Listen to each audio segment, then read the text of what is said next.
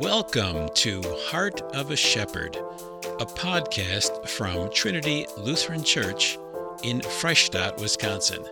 Now, here's Trinity's Rick Adams, Angela Ekstrom, and Pastor Carl Lehenbauer. Welcome back, everybody. Rick Adams here, Director of Discipleship at Trinity Lutheran Church in Freistadt, back in the podcast room with our beloved senior pastor, Carl Lehenbauer. Hi, Rick. And our beloved Angela Axman. I was wondering if I was going to be beloved. Hello, Rick. it's good to be back with both of you and back with all of you out there. Today we are um, continuing in Ephesians. We started Ephesians last week as the next logical step after First Timothy in the uh, talking about the heart of a shepherd, and we certainly are going to get a lot of that today in Ephesians two. There's Ephesians 2 is extremely rich in theology and doctrine, and I think we're going to have lots to talk about today. Yes, we will. So we're in verses 1 through 10 of Ephesians 2, everybody. Pastor, take it away. Sure. Uh, just a reminder as we get into this section that, that the way the first chapter was, Paul is rattling off all of these spiritual blessings that we've received uh, being adopted, chosen, uh, loved, predestined, just one thing after another that, that reminds us of how precious we are to God and the fact that we are uh, deeply loved, truly the apple of his eye, and some of the ways that that's worked itself out uh, in Christ, or that he's worked that out in Christ. And uh, so as we get into chapter two, like Rick said, dense in theology, but uh, it's going to start off harsh. And it, it, that's because we're jumping into chapter two. Paul didn't start harsh. Uh, but it's a little bit of a uh, kind of a call back to earth after all of the incredible gifts we've been given to remember where we started. And that's where we are. So, chapter 2, starting with verse 1. And you were dead in the trespasses and sins, in which you once walked, following the course of this world, following the prince of the power of the air, the spirit that is now at work in the sons of disobedience, among whom we all once lived in the passions of our flesh carrying out the desires of the body and the mind, and were by nature children of wrath, like the rest of mankind. But God, being rich in mercy because of the great love with which He loved us, even when we were dead in our trespasses, made us alive together with Christ. By grace you have been saved, and raised us up with Him and seated us with him in the heavenly places in Christ Jesus, so that in the coming ages he might show the immeasurable riches of his grace and kindness toward us in Christ Jesus. For by grace you have been saved through faith, and this is not your own doing, it is the gift of God, not a result of works, so that no one may boast. For we are his workmanship, created in Christ Jesus for good works, which God prepared beforehand that we should walk in them. So you said that we're, it does start out harsh. Those first three dead. verses. You're dead. Yep. Transgressions and sin and utterly helpless. That's our condition.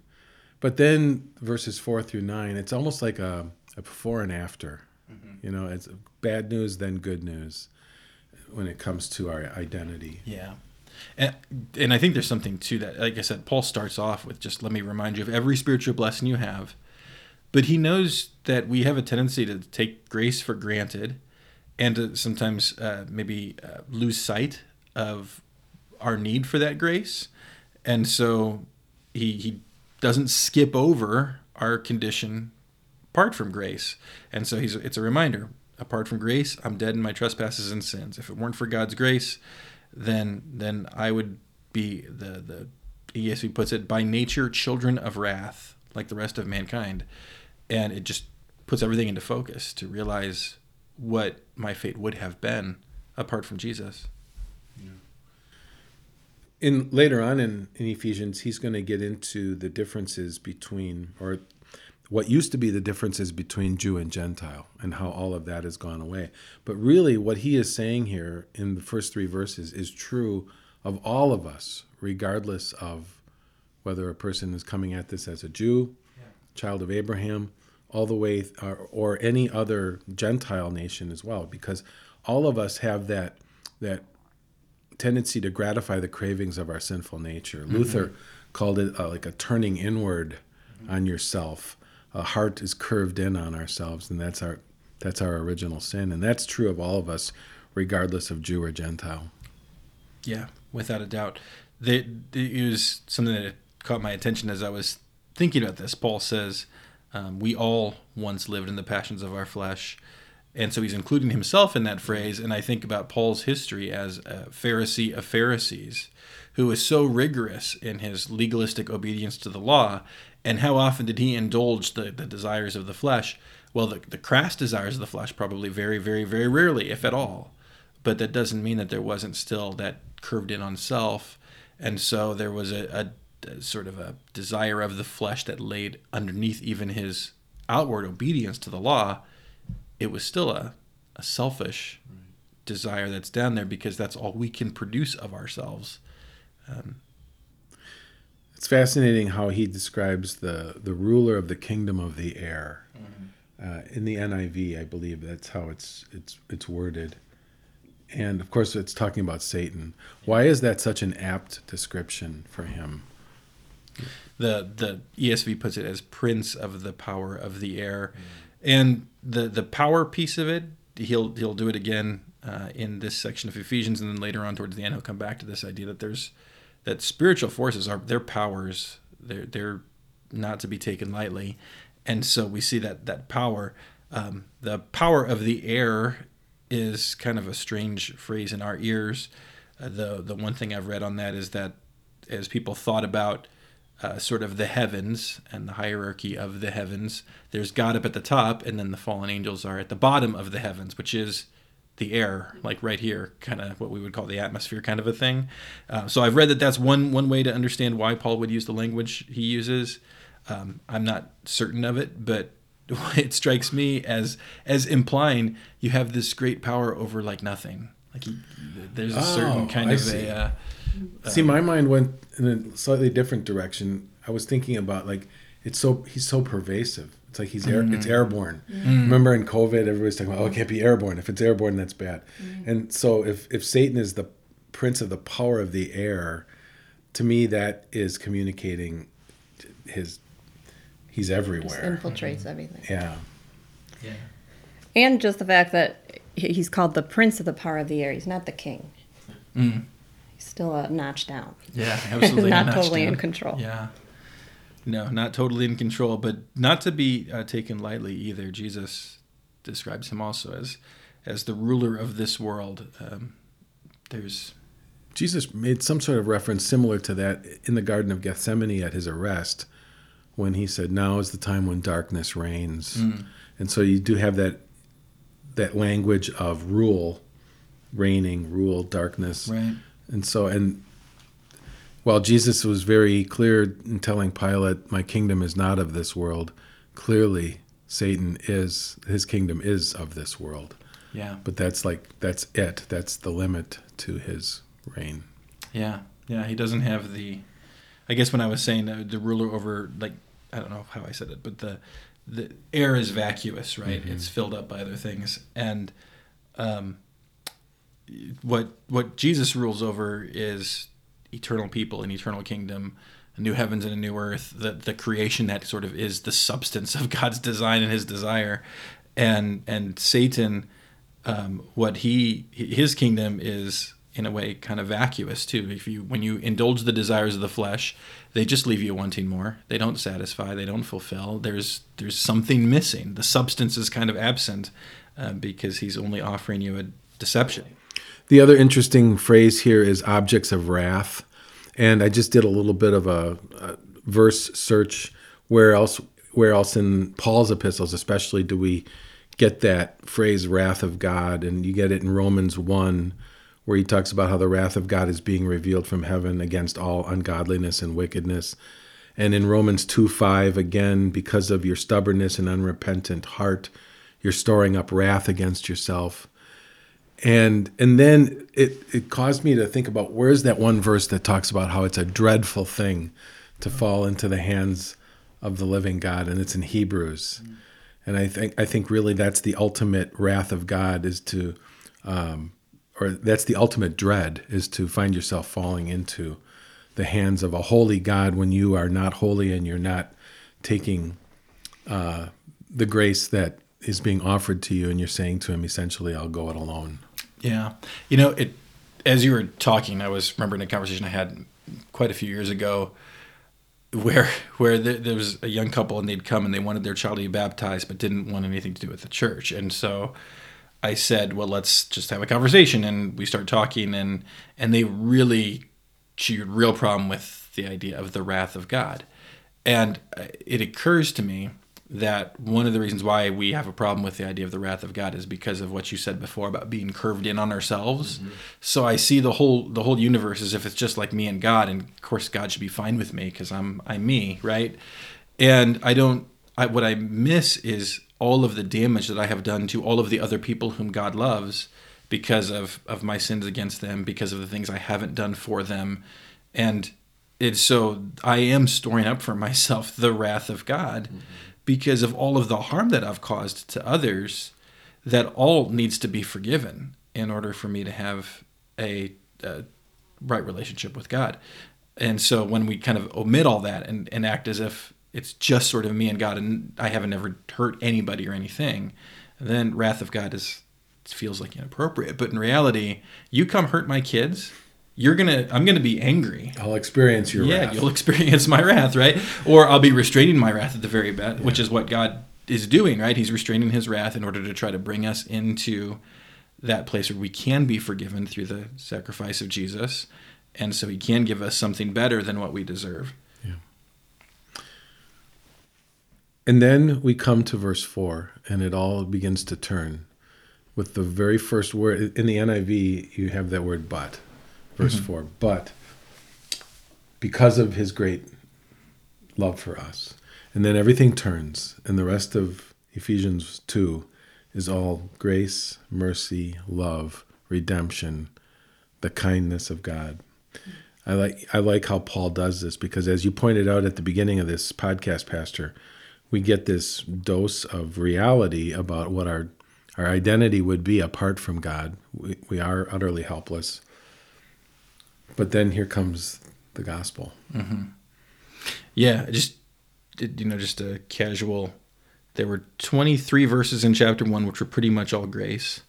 We're 10 verses into chapter two, and we've had three verses of that that dose of reality, so we can appreciate the grace that consumes the other 30 verses, pretty much, of what we've read. So, as Paul writes this letter, he's just pouring out lots and lots of grace and love from God and uh, thinking heart of a shepherd and especially thinking of parenting uh, i wonder if that's maybe something we can learn from a little bit because you know we jump very quickly to the correction and uh, it's immersed in grace and love for for paul here.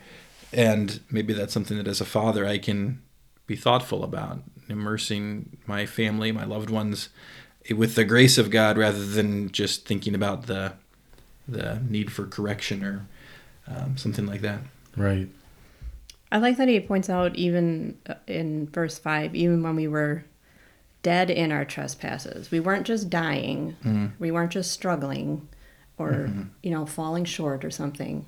Yeah. We were dead. Yes. And he made us alive again like he like Christ rose from the dead and that's amazing.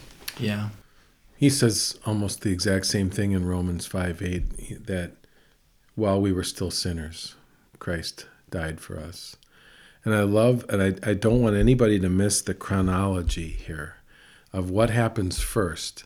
It goes, you know, go back to like Exodus 20, when God is about to give Moses the law to then give to the children of Israel.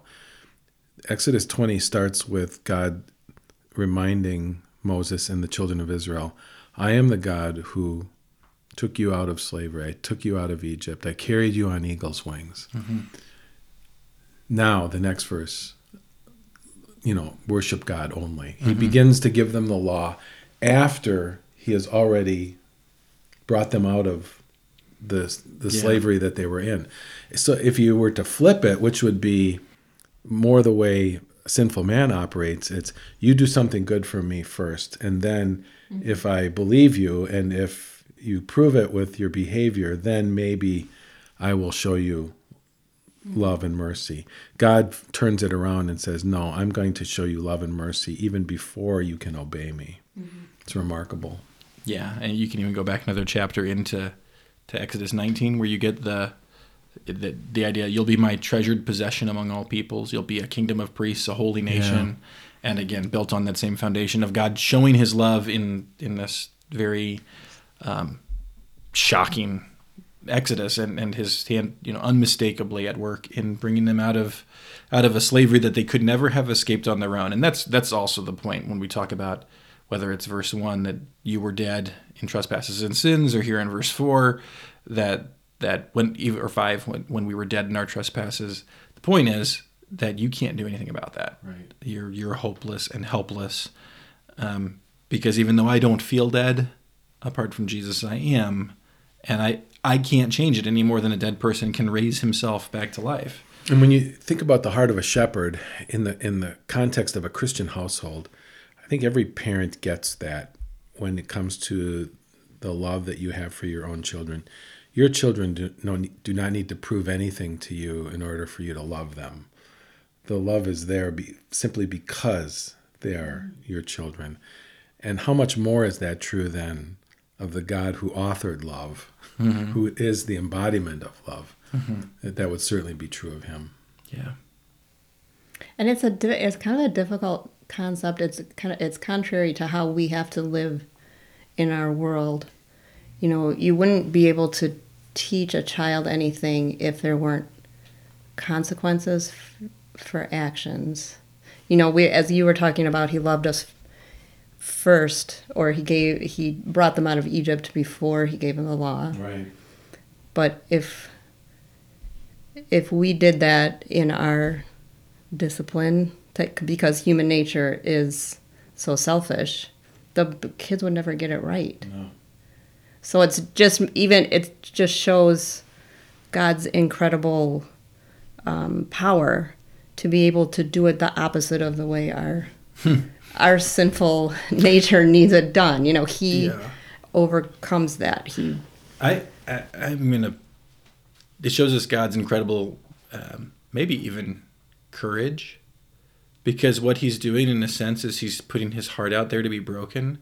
I'm gonna give you my love hundred percent, and and now you can respond to that how you will. And some people, many people, will respond by taking it for granted, trampling on it, walking away from from God and all of His good gifts, trying to use it as an excuse to do the, the desires of the flesh that are st- storing up wrath. You know, the things that are harming others and harming themselves, and and God still is willing to do that, to just you know, in a sense, write that sort of blank check. Mm-hmm. And I mean, I guess, A check that was written at the foundation of the world. yeah, You know, that's the other thing is that all of this was part of his eternal plan. Yeah.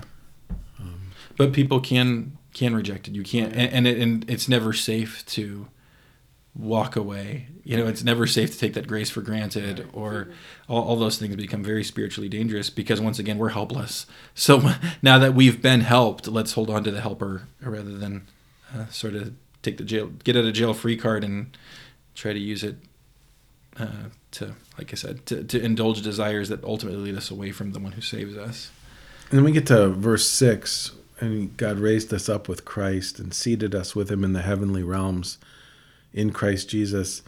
You know, again, I read a verse like that and I'm thinking of our baptism and the theology of our baptism that as Paul writes, I mean, this is Ephesians, but he writes in Romans, we're therefore buried with him through baptism into death. Uh, in order that, just as Christ was raised from the dead, we too might live a new life, the glory of the Father. So you get that image of baptism in this verse, and then you we're also reminded again, almost like the in the Apostles' Creed, seated with us, seated us with Him in the heavenly realm. So as He is seated now at the right hand of God, in a spiritual sense, we're there seated with Him because we are His eternally. Yeah, yeah. There was uh, some church father who commented on that. That that in a sense, like we're seated there because one of ours, one of our people, is there on the right hand of God, which is kind of a cool way to think about it, right? We've got we've got a guy, Yeah. and he's on the throne in heaven, and he's one of us, and so we're there, and uh, that's that's really amazing. And once again, it, it, again, it's grace. So it's it's again a call to say, let's not get caught up in the things of this world when we know we got we got the guy on the the, guy on the throne in heaven is one of us so he loves us he knows what's best for us he cares about us um, his desires for us are right desires so all the more reason to repent of uh, anything that would be drawing me away from from him or from god's desire for me And it's interesting to note that he's speaking of this as if it has already happened. yeah He has seated us. mm-hmm. So it's past tense, Mhm. even though we're right now in the present. Mm-hmm. Yes, I mean, well, there's a couple of things here to, to think about, and it comes up again uh, in a couple of verses too.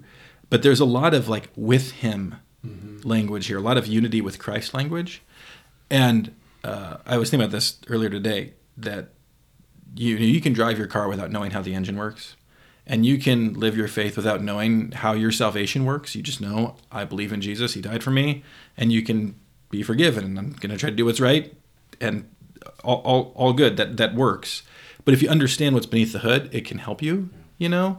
And what's beneath the hood of your salvation is that in baptism, you're united with Jesus. You are one with him. And that oneness with him is the reason why your sin is punished on his cross. And your oneness with him is the reason why you get credit for his righteousness. And so, because of that unity with him, you're united with the one who's on the throne in heaven. So it is, if he's there, it's already happened. I have, I have, in a sense, a seat there. I, I don't Yeah. know. It's how like else to say it. the best way maybe is it's, it's both a now and a not yet at the same Sure. time. And then in verse seven, it, it goes to the future tense. You know, we we're talking about what will be because in, again in the NIV I'm reading in order that in the coming ages he might show the incomparable riches of his grace. How does it say it in the ESV? Uh, yeah, pretty similar. The coming ages, he might show the immeasurable riches of his grace and kindness toward us in Christ Jesus.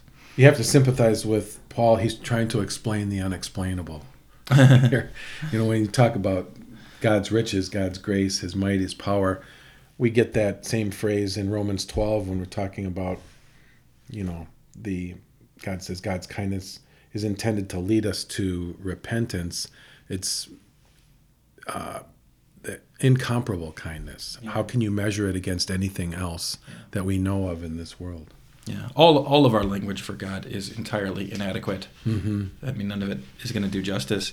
Even before, I, I had a little catch in the back of my mind when I talked about God's heart being broken. I mean, you guys know what I mean when I say that, but that's not applicable language to God. His heart's never going to be broken. He's he's uh, beyond.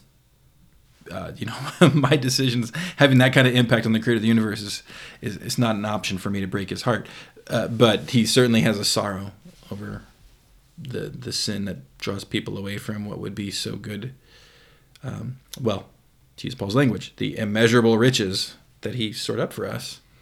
People wandering from that is certainly going to produce sorrow.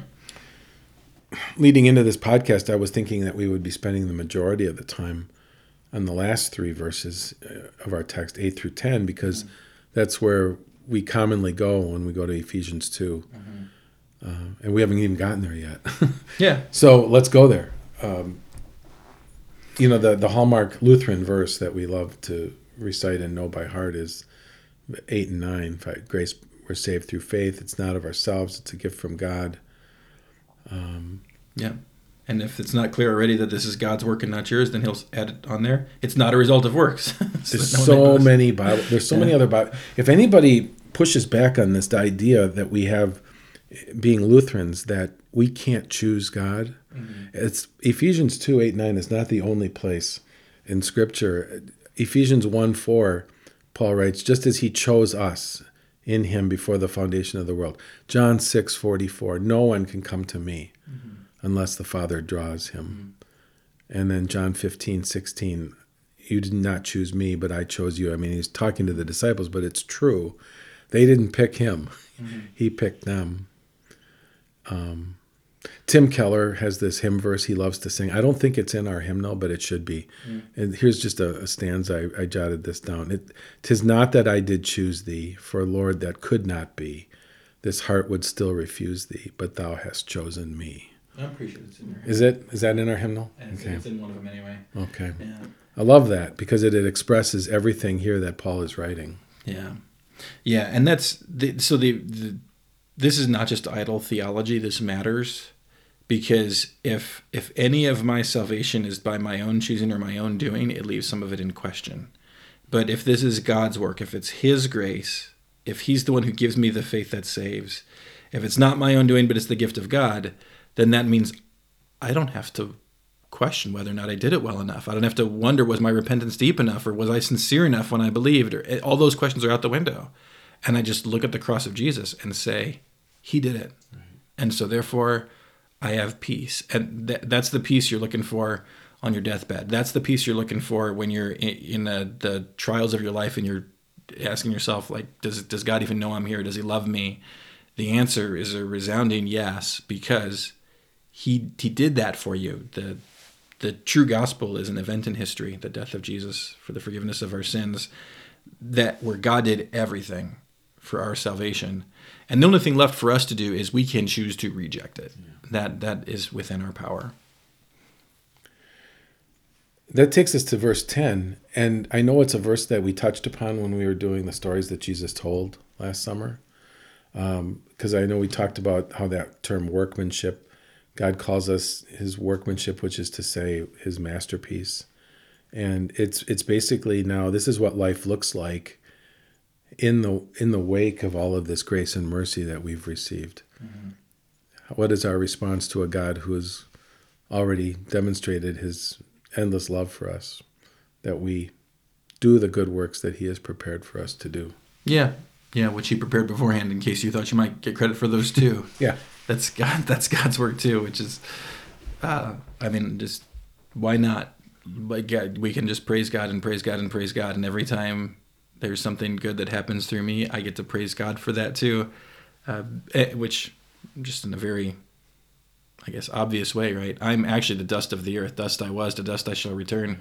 So I really shouldn't expect that anything that I do should be to my credit. It's all it's all to God's glory. He prepared it. Um, but then God, being who he is, looks at his servants and says, Well done, good and faithful servant, and chooses to credit us with his work in I a always, sense. I always like to look up whatever the passages that we're studying in the message in Eugene Peterson's version, mm-hmm. which, if you don't know, the message is a version of the Bible uh, which is extremely contemporized. Mm-hmm. And this is how he, he writes Ephesians 2 8 to 10. And maybe this could be the kind of the closing of this. Now, God has us where he wants us. With all the time in this world, and next to the shower, uh, and the next to shower grace and kindness upon us in Christ Jesus. Saving is all his idea and all his work. All we do is trust him enough to let him do it. It's God's gift from start to finish. We don't play the major role. If we did, we'd probably go around bragging that we'd done the whole thing. so, and even that kind of hinges a little bit on us having a role when we really don't. Pastor, give us the last word. Well, I guess I think that, I mean that that hits at it, or just again that we were dead and He raised us, right? So praise God, praise God for the life and salvation that we have in Him, and for the the gift that it is to be able to uh, be in the lives of others and be a communicator of that love that He's given to those who are near and dear to you. So, with your shepherd's heart, go and and love the people God has given you to love, and help them to believe that they too are. Uh, people who have been saved by grace through faith in Jesus. Well, there it is Ephesians 2 1 to 10, everybody. Thanks for being with us. God's blessings to you. We'll see you back here in a couple of days with our next podcast.